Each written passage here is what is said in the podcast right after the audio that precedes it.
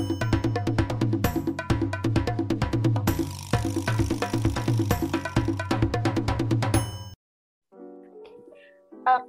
kalau aku boleh tahu nih, Kang Randy dan Kang Adi, selain skill bahasa yang dibutuhin di dan yang harus disiapin sama mahasiswa buat dunia kerja nantinya tuh ada skill apa aja sih, Kang? Apa dulu? Ada, eh, kenapa, Kang? Siapa dulu nih? Kang Gino gimana? deh. Nggak, menurut Kang Gino gimana kan? Kenapa jadi saya? deh. Oke, paling kalau iya tadi pasti pertama bahasa asing ya. Em, Inggris, Mandarin itu penting banget.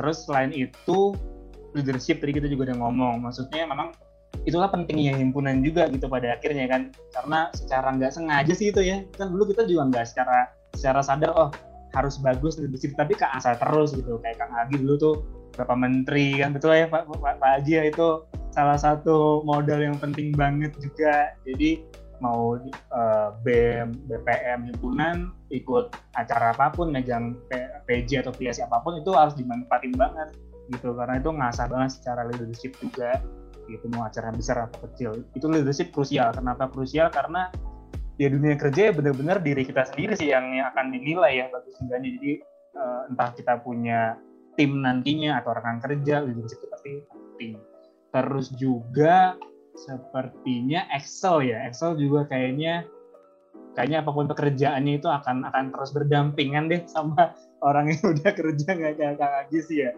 Itu Excel skill itu penting penting gitu jadi menurut saya sih itu ya communication skill dengan bahasa asing leadership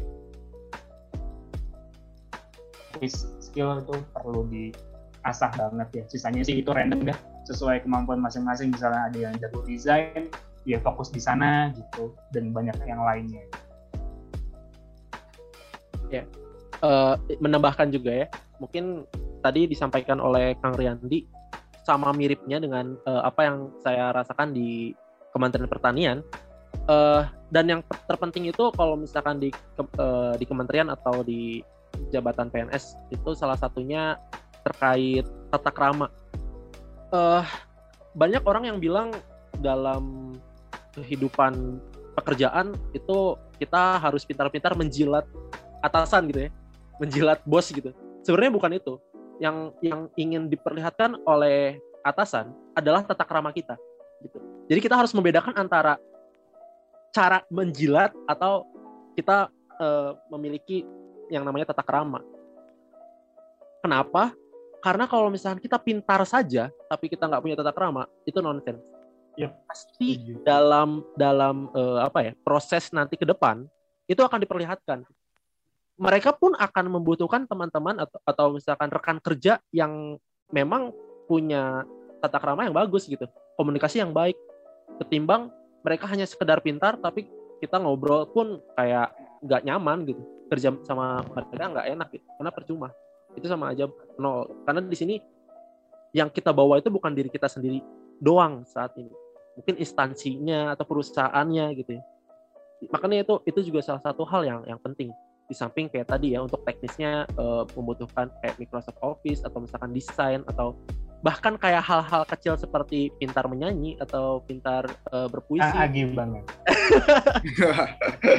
Kalau singlenya ber- tolong dengerin ya singlenya. Itu itu itu juga salah satu hal hal penting juga sih sebenarnya. Hmm. karena eh, akan lebih mudah juga dikenal oleh atasan gitu.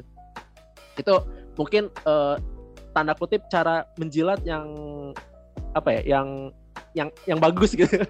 Iya, yang positive way gitu setuju nambahin juga paling kayak saya suka banget tuh omongannya Panji Pragiwaksono yang dia selalu bilang sedikit lebih beda, lebih baik daripada sedikit lebih baik. Jadi intinya ya kita cari yang dekat sama kita aja deh, sukanya ngapain kayak Kang Adi emang uh, vokalis gitu dari udah lama juga. Jadi itu orang juga akan ngeh juga kan aware selain Kang Adi bagus dari sisi jabatannya yang sekarang juga, tapi ada hal lain yang mungkin orang lain tuh nggak bisa gitu. Jadi akan dicari oh Kang Agi nih jadi ini juga gitu.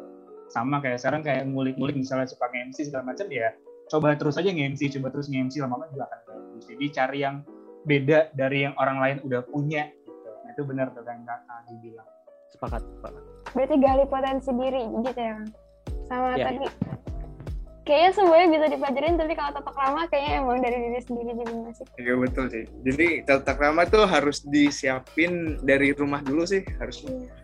Iya betul. Nih, buat soilers juga nih perlu dicatat nih untuk tadi skill-skill.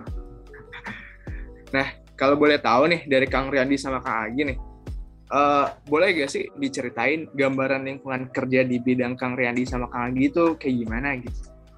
Boleh deh dari Kang Agi dulu nih. eh lingkungan ya. Sebenarnya em, banyak orang yang bilang kalau PNS itu nyantai. Mainnya main eh, apa ke- belajar eh belajar apa namanya main main kodok juma gitu ya. Sebenarnya eh, salah gitu. Karena sekarang mainnya Mobile Legend. Nah, itu dia. Saya udah nungguin punchline-nya tuh. Nanya apa ya?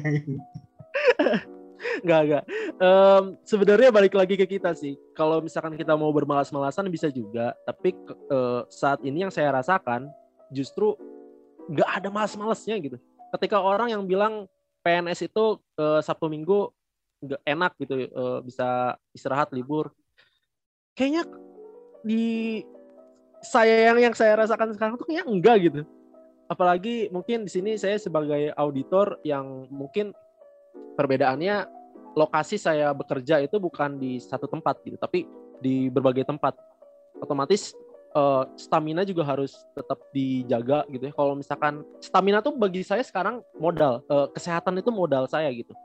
Untuk mencari cuan itu saya harus sehat gitu. Karena kalau misalkan kita eh, nggak sehat ya udah kita bakal ditinggal gitu.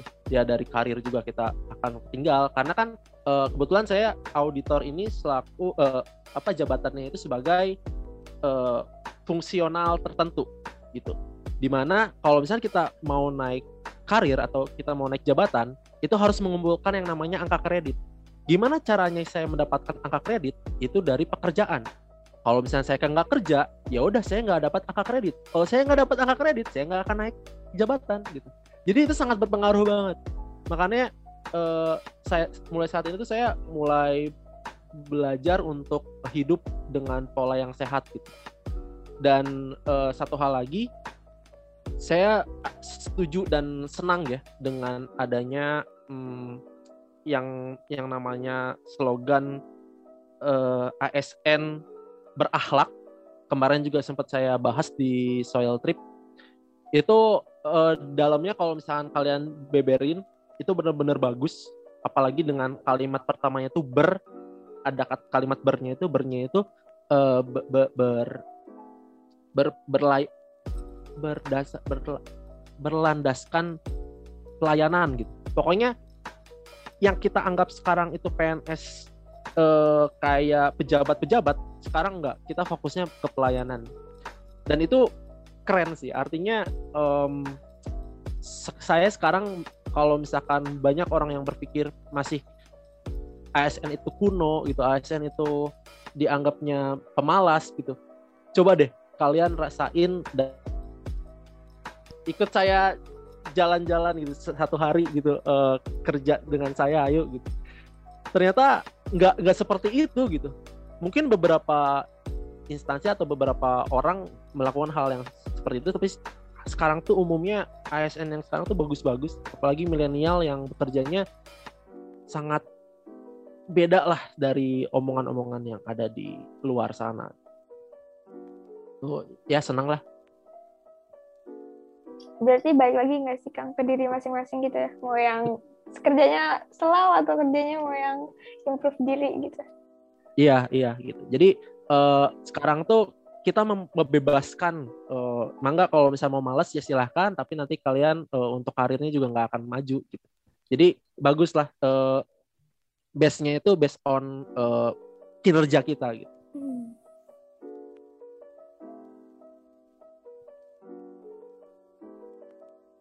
Boleh kalau dari Kang Randy gimana nih Kang lingkungannya Saya masih terkesima lah sama atas kerjanya Kang Adi sih sebetulnya. Tapi kuningan ini ya. Kalau saya, ini disclaimer dulu nih maksudnya, kan banyak banget ya perusahaan FCG yang lain gitu, jadi beda-beda banget. Ini murni dari saya merasa, saya rasain di Unilever gitu. kalau di Unilever sendiri secara culture sejujurnya sangat menyenangkan gitu karena ya tentu secara apa ya jenjang usia mungkin seimbang ya. Maksudnya masih ada yang generasi apa kita ngomongnya sebelum milenial apa sih? Ya pokoknya sebelum itu milenial Gen Y, Gen Z bahkan juga akan ada dan sudah ada juga yang intern segala macam. Jadi secara orang juga seimbang gitu. Dan jam kerja terus mikirin well-beingnya itu juga yang saya rasa pas gitu untuk uh, yang saya rasain selama empat tahun lebih di Unilever secara pertemanan ya kalau soal tim itu memang beda-beda ya. Kalau kita dengar di luar sana dalam satu tim pasti ada yang gak asik atau ada yang menjilat itu pasti ada. Tapi bener yang tadi kami bilang mau milih kayak gitu apa enggak? Dan udah nggak zaman sih pada akhirnya kita kayak gitu ya. Maksudnya tinggal lihat tunjukin performancenya aja. Attitude juga jadi nomor dua yang penting juga. Gitu. Terus lingkungan juga kalau di FMCG juga tergantung kalau saya kan karena megang customer development gitu jadi fokusnya kan pasti handle distributor yang ada di area masing-masing sesuai brandnya. Kebetulan sekarang megang di Jawa Timur gitu beberapa area Jawa Timur dan brandnya fokusnya di F&B dan uh, kebersihan gitu misalnya Terbangor, Royco, Sunlight gitu-gitu nanti yang saya pegang terus handle distributornya yang nanti akan mendistribusi produk kurang lebih gitulah kalau uh, pekerjaannya. Jadi benar-benar mensupervisi distributor yang ada di sini dengan seluruh timnya yang ada di sana dari admin, tim lapangan, terus orang distributor, manajer distributor, dan lain-lain banyak banget itu gimana caranya sesuai dengan SOP driver gitu untuk gimana akhirnya mendapatkan pada akhirnya ketika ada di area atau di cabang tertentu ya tadi merepresentasikan company-nya yang tadi Kang Agi sempat bilang di awal itu penting banget yang harus kita bawa ke mana pun kita ada gitu. Jadi beruntungnya sih gitu ya. Kalau di Unilever sendiri ngerasa happy kalau ditanya kayak pernah lembur apa enggak kan suka gitu tuh suka rame di Twitter atau Instagram kok kayaknya cukup pernah cukup bangga bisa bilang gak pernah lembur gitu jadi ada satu hal yang dipakai banget kita setiap Jumat siang sampai sore aja udah udah nggak perlu kerja gitu lah udah fokusnya well being Sabtu Minggu jangan diganggu kerjaan jam jam meeting juga masih apa jam jam lima sore gitu gitu tuh yang alhamdulillah dirasain di, kantor yang sekarang gitu. Dan beberapa benefit lainnya lah. Jadi ya dulu pas nyari kerja dan mungkin kalau misalnya ngobrol sama junior kayak Naikang kerja di FMCG kira-kira gimana?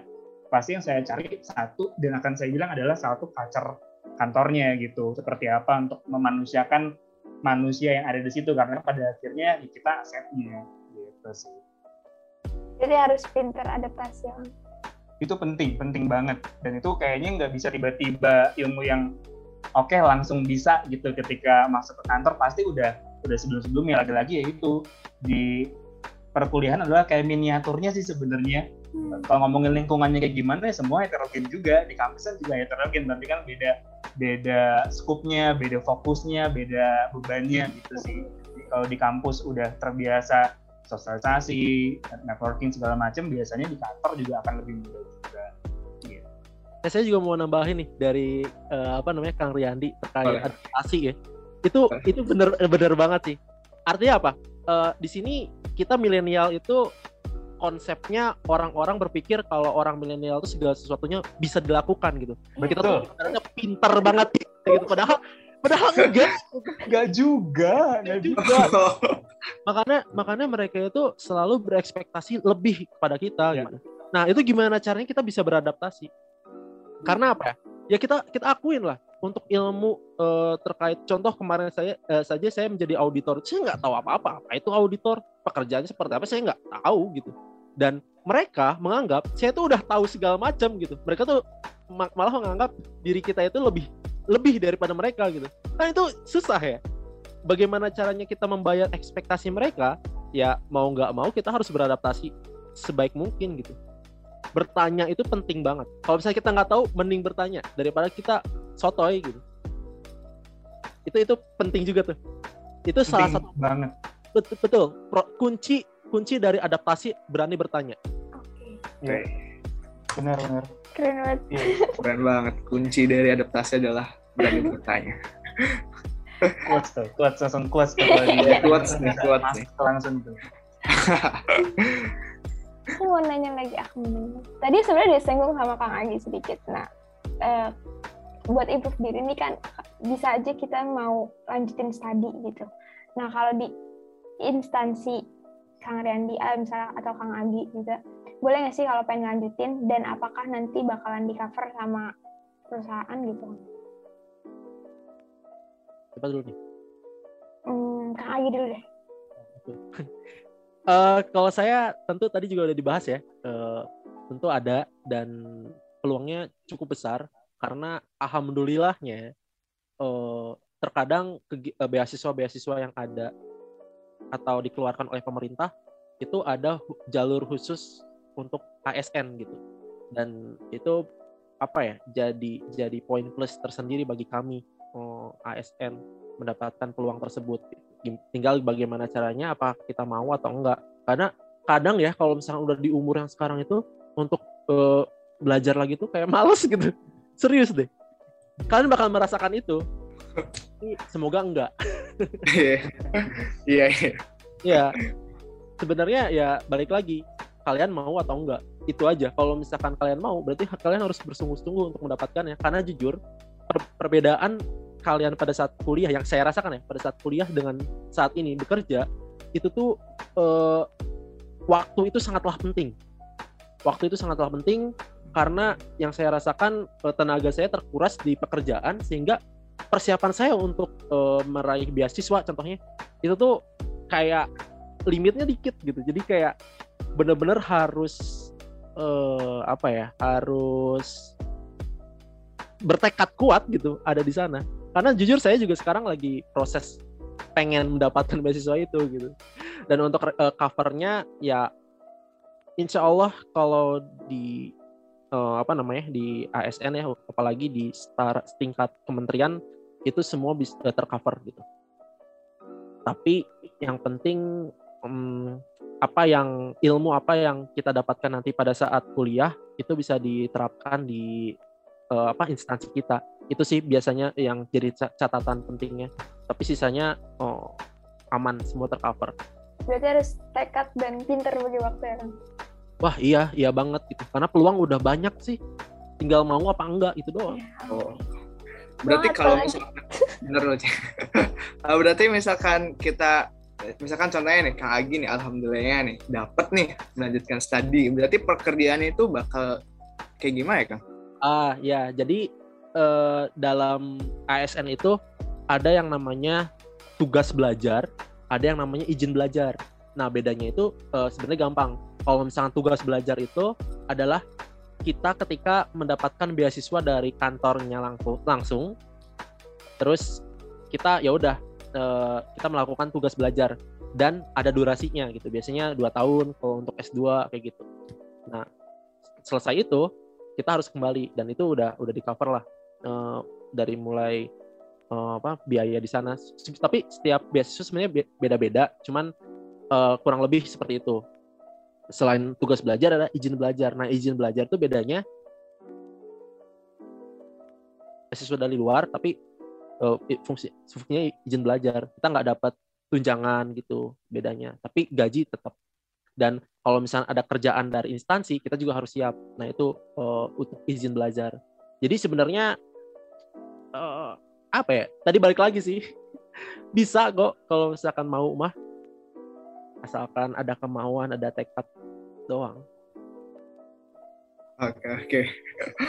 Nah, kalau dari Kang Randy gimana nih? Jadi pengen yang ASN, di level nih. Ini ada jalur ASN, soalnya nggak ada jalur FNCG nih. langsung ngiri duluan tuh soal yang itu tuh Kang Agi.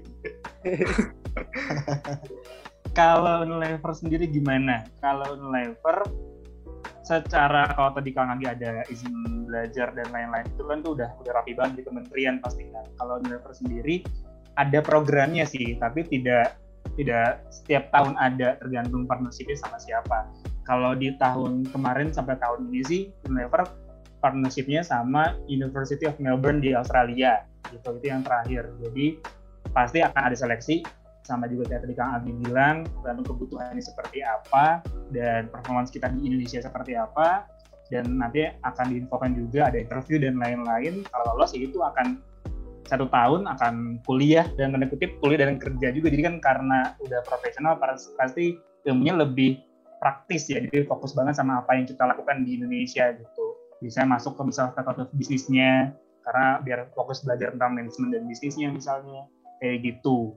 Tapi kalau di luar program ya kalau memang ada keinginan kalau dalam negeri pasti boleh. Unilever akan sangat fleksibel sih soal kalau dalam negeri ya jadi tinggal gimana time management kitanya aja gitu. Karena kan sekarang kuliah bisa satu minggu aja atau malamnya aja itu bisa menyesuaikan tinggal gimana kita mau atau enggaknya itu sih. Tapi kalau milih untuk ke luar negeri di luar program-program Unilever tentu itu pertimbangannya adalah ya nggak mungkin gitu kalau pasti akan melepas pekerjaannya. Itu kan lagi-lagi pilihannya seperti apa kalau di FSG seperti itu berarti ada uh, rekomendasi juga ya dari Unilevernya? Iya pasti. Jadi kalau yang berhubungan sama karena Unilever juga global itu sebenarnya keuntungannya juga gitu. Kan setiap negara pasti ada Unilevernya selain kayak tadi kuliah bisa juga akhirnya karir internasional juga bisa juga. Itu juga akan akan linear juga tuh sama itu. Dengan konsep yang kurang lebih sama. Jadi yang penting adalah ya pada akhirnya bagus dulu di Indonesia jelas goalsnya kita bisa ngajuin ke atasan. Kalau ada opportunity-nya bisa dicoba. Oke kan Tarik dari dua-duanya nih. Jadi bingung nggak sih, Ci? Daftar ASN tahun depan kan ini. saya nggak bisa daftar event. Oh iya, bisa. Saya malah yang susah umur saya oke udah nggak masuk lagi. Oh gitu. saya khawatir di situ kayaknya. Kelihatan di bisa. Oke, Kang. Nah, mungkin pertanyaannya balik lagi ke seleksi Kang dari Gino ya. Nah, kalau tahapan seleksi kan Bung nih, kebetulan gigi Gino kan ada yang bolong-bolong gitu ya. Nah, apakah boleh gitu ada gigi bolong atau sebaiknya dicabut aja atau gimana ya, Kang? Kang Agi ngerti nih soal pergigian nih. Pergigian. Saya pergi gigi tahu pergi gigi. Tapi kalau pergigian saya nggak tahu gigi ya, kita undang aja langsung ya.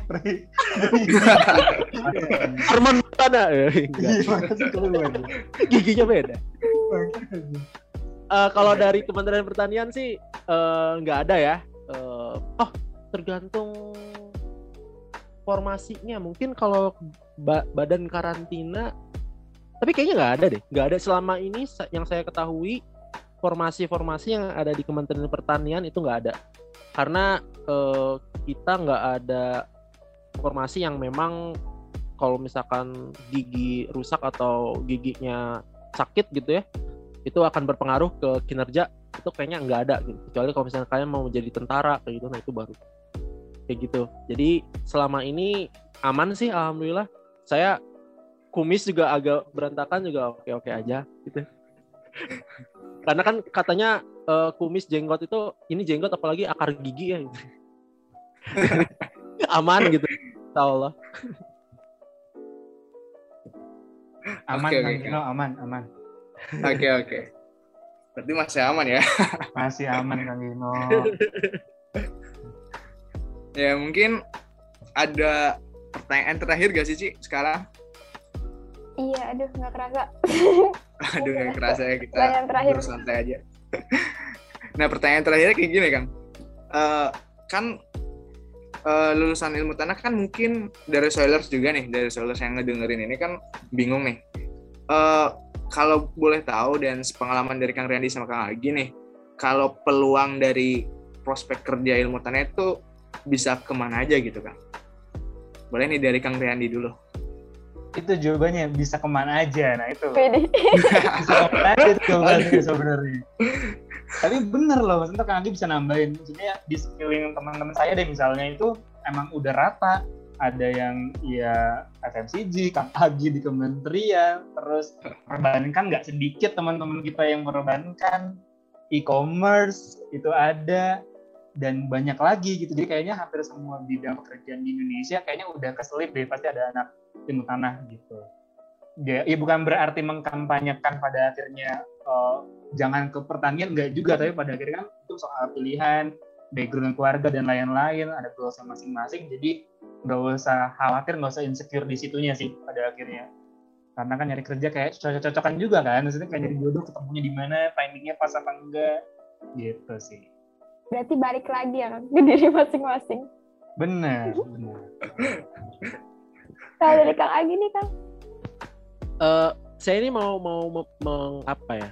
Bukan menepis, lebih ke memberikan alasan kenapa banyak eh, teman-teman kita yang bekerja, let's say di perbankan atau e-commerce kayak gitu atau perusahaan-perusahaan yang lain yang mungkin sekiranya orang-orang berpikir apa hubungannya sih sama pertanian gitu, apalagi misalnya ilmu tanah gitu ya. Hmm. Nah, saya kasih tahu, eh kita masuk pertanian aja itu tuh kayak beruntung banget ternyata. Kenapa? Banyak orang yang nggak paham bahwa Indonesia itu negara agraris. Ketika negara neg- eh, negara agraris, otomatis eh, banyak permasalahan yang muncul itu adalah dari sisi pertanian. Kayak contoh perbankan. Banyak eh, apa namanya dana desa atau misalkan banyak pinjaman-pinjaman itu tuh sebenarnya tujuannya untuk membantu? Membantu petani kayak gitu. Karena apa? Karena banyak warga Indonesia yang bekerja sebagai petani gitu. Dan kalau misalkan anak geologi misalkan ditempatin di situ, kalau misalnya ditanya soal pertanian, soal pupuk, paham nggak? Kayaknya enggak. Yang paham siapa?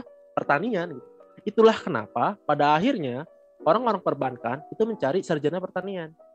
Nah itu itu itu mungkin yang harus di, diingat gitu. Jadi eh, bukan dalam arti mereka itu menyimpang. Sebenarnya enggak juga. Gitu. Karena teman-teman saya juga, contoh ada teman saya yang namanya Supriyadi.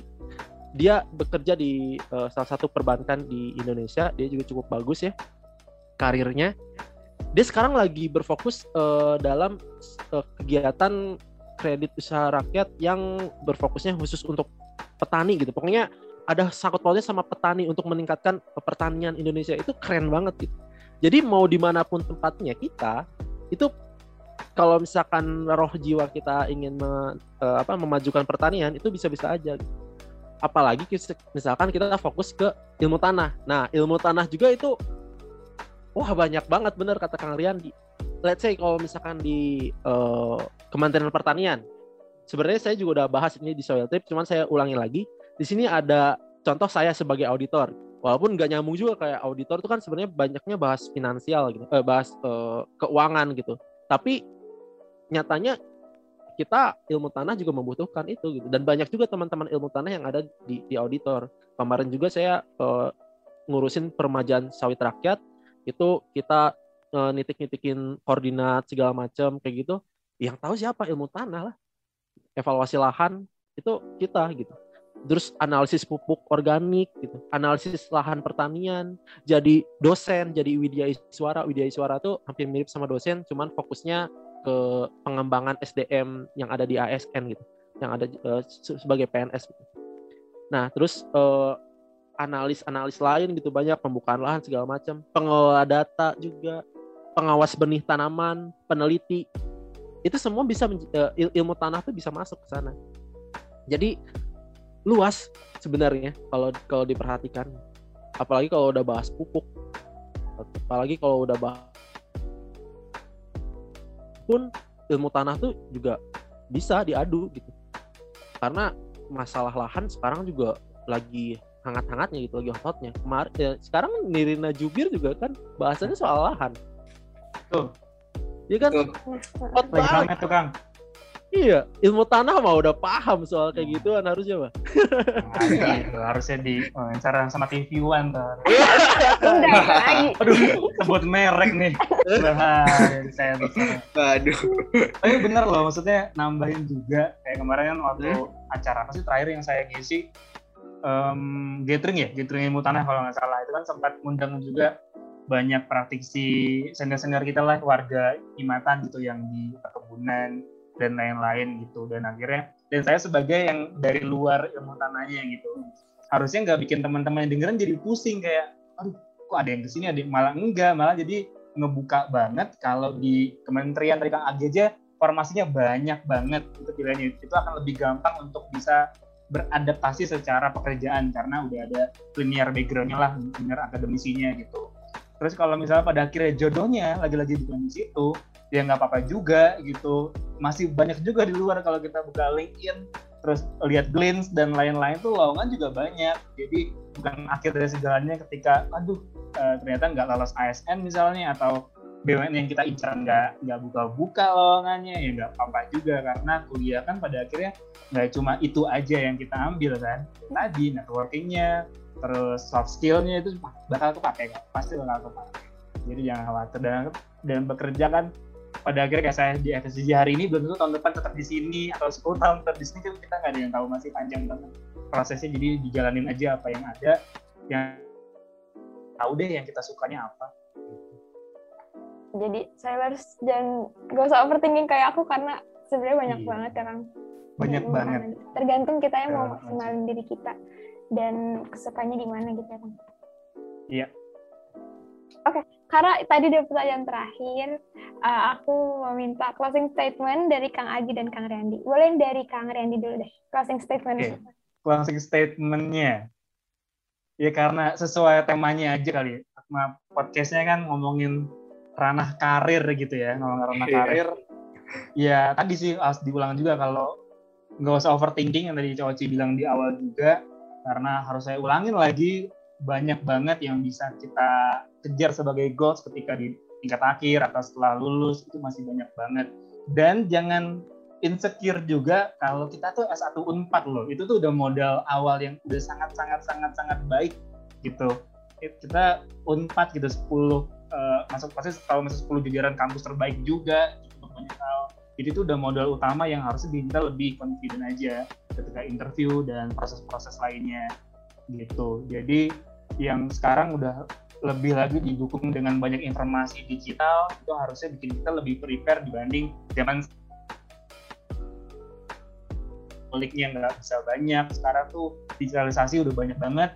Ngulikin dari sebelum lulus itu lebih baik. Jadi preparation juga krusial. Setelah yang tadi goalsnya udah tahu mau ke mana mau ngapain preparation juga disiapin gitu. Lebih cepat lebih lebih baik itu akan lebih uh, maksimal juga apa yang kita dapat. Preparationnya apa? Ya tadi bahasa asing terus ya beberapa hal yang berhubungan sama teknis tadi misalnya Microsoft Office Microsoft Point uh, eh Microsoft PowerPoint dan lain-lain itu penting juga dari sekarang.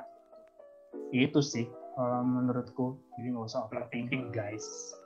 Berarti link ini tuh penting banget ya kang buat mas penting sekarang. banget penting banget penting banget. Saya harus mengkampanyekan LinkedIn di sini ya di boleh boleh.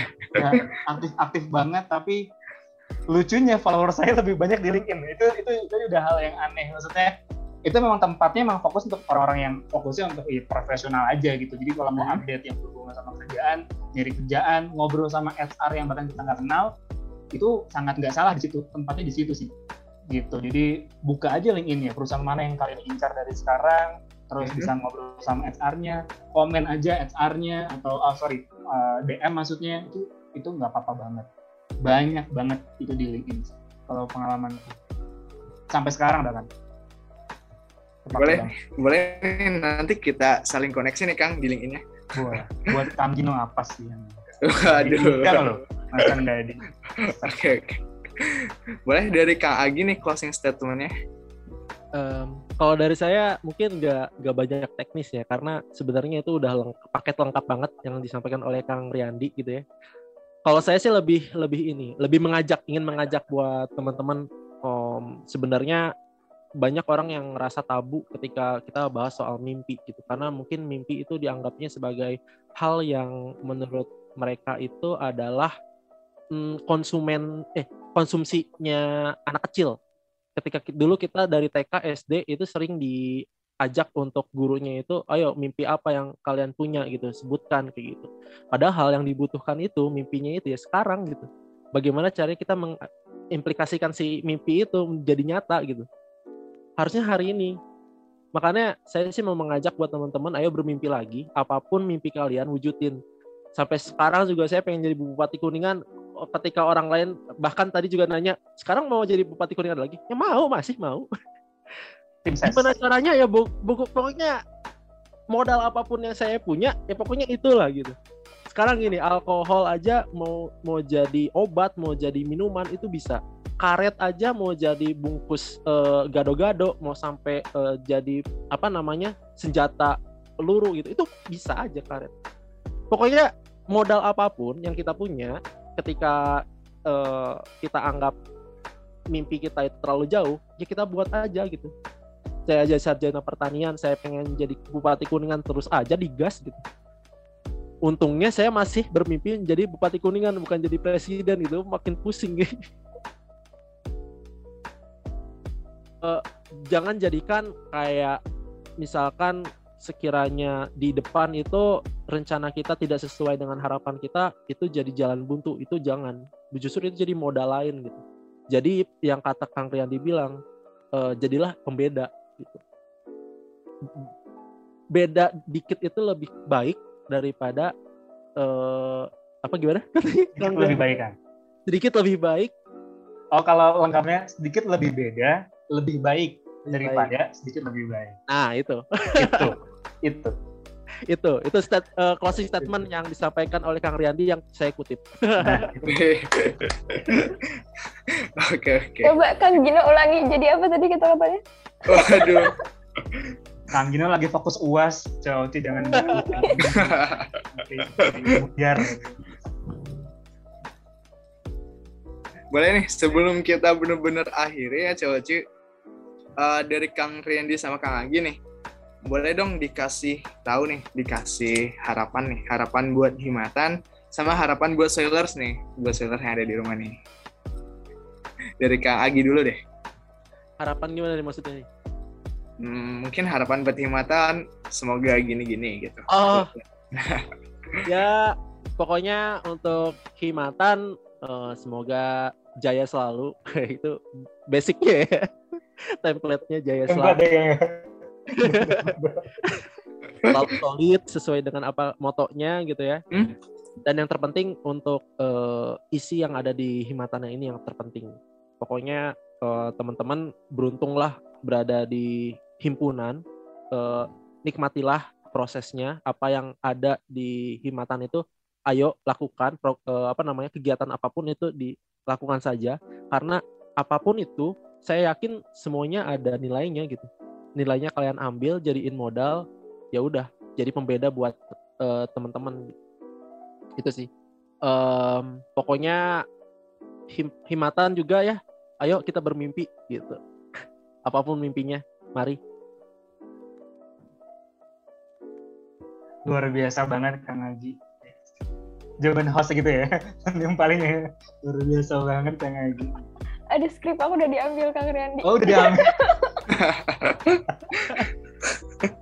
Oke, okay. kalau kalau saya buat Himatan yang pasti semoga semakin kreatif program kerjanya karena zaman saya dulu 13, 14, 15 dan hari ini tuh jauh banget tentu jauh banget deh uh, makin seru, makin variatif juga. Semoga terus meningkat kreativitasannya. Semoga matanya juga tadi betul semakin solid secara orang-orangnya di dalamnya juga karena itu memang karakternya Himatan dan dulu seperti itu itu yang penting untuk dijaga. Terus semoga bisa ada program kerja offline lagi karena jujur salah satu orang yang kangen gitu ya datang ke Wrestler Malang Puncak itu momen yang udah dikangenin cukup lama gitu ya. Udah tahun berapa terakhir? Offline gitu ya semoga juga teman-teman BPH terus yang sekarang lagi di ilmu tanah bisa lulus dengan baik, bisa kerja yang kalian inginkan juga seperti apa, gimana pun itu, seperti apa pun itu. Dan semoga juga Soul Talks nih bisa masuk jajaran top 50 Spotify. Amin. Amin. Aduh. Luar biasa nih, episode 2 ini kan ya? Iya, episode 2 iya, kan. Betul. Wah, kalian udah ngulik kan ternyata. Iya nih, udah pantengin ternyata Cowoci. Iya, saya tonton itu gara-gara pas diundang sama Cowoci itu. diundang. Soal Talks nih, ini ngebahasnya masalahnya episode pertama udah berat banget nih konservasi. Konservasi. Uh, konservasi apa ya? Di pesisir saya ya. kan saya kan nggak bisa kan Kang Agi kan. Kecil bahasannya, nggak salah orang. Gitu. Nggak kan tentang kerjaan. Oh oke okay, oke. Okay. Oke. Okay. Ternyata nggak salah ya. Uh, keren banget. Iya, ternyata nah, materi kita keren banget. Iya. Mantap banget deh pokoknya.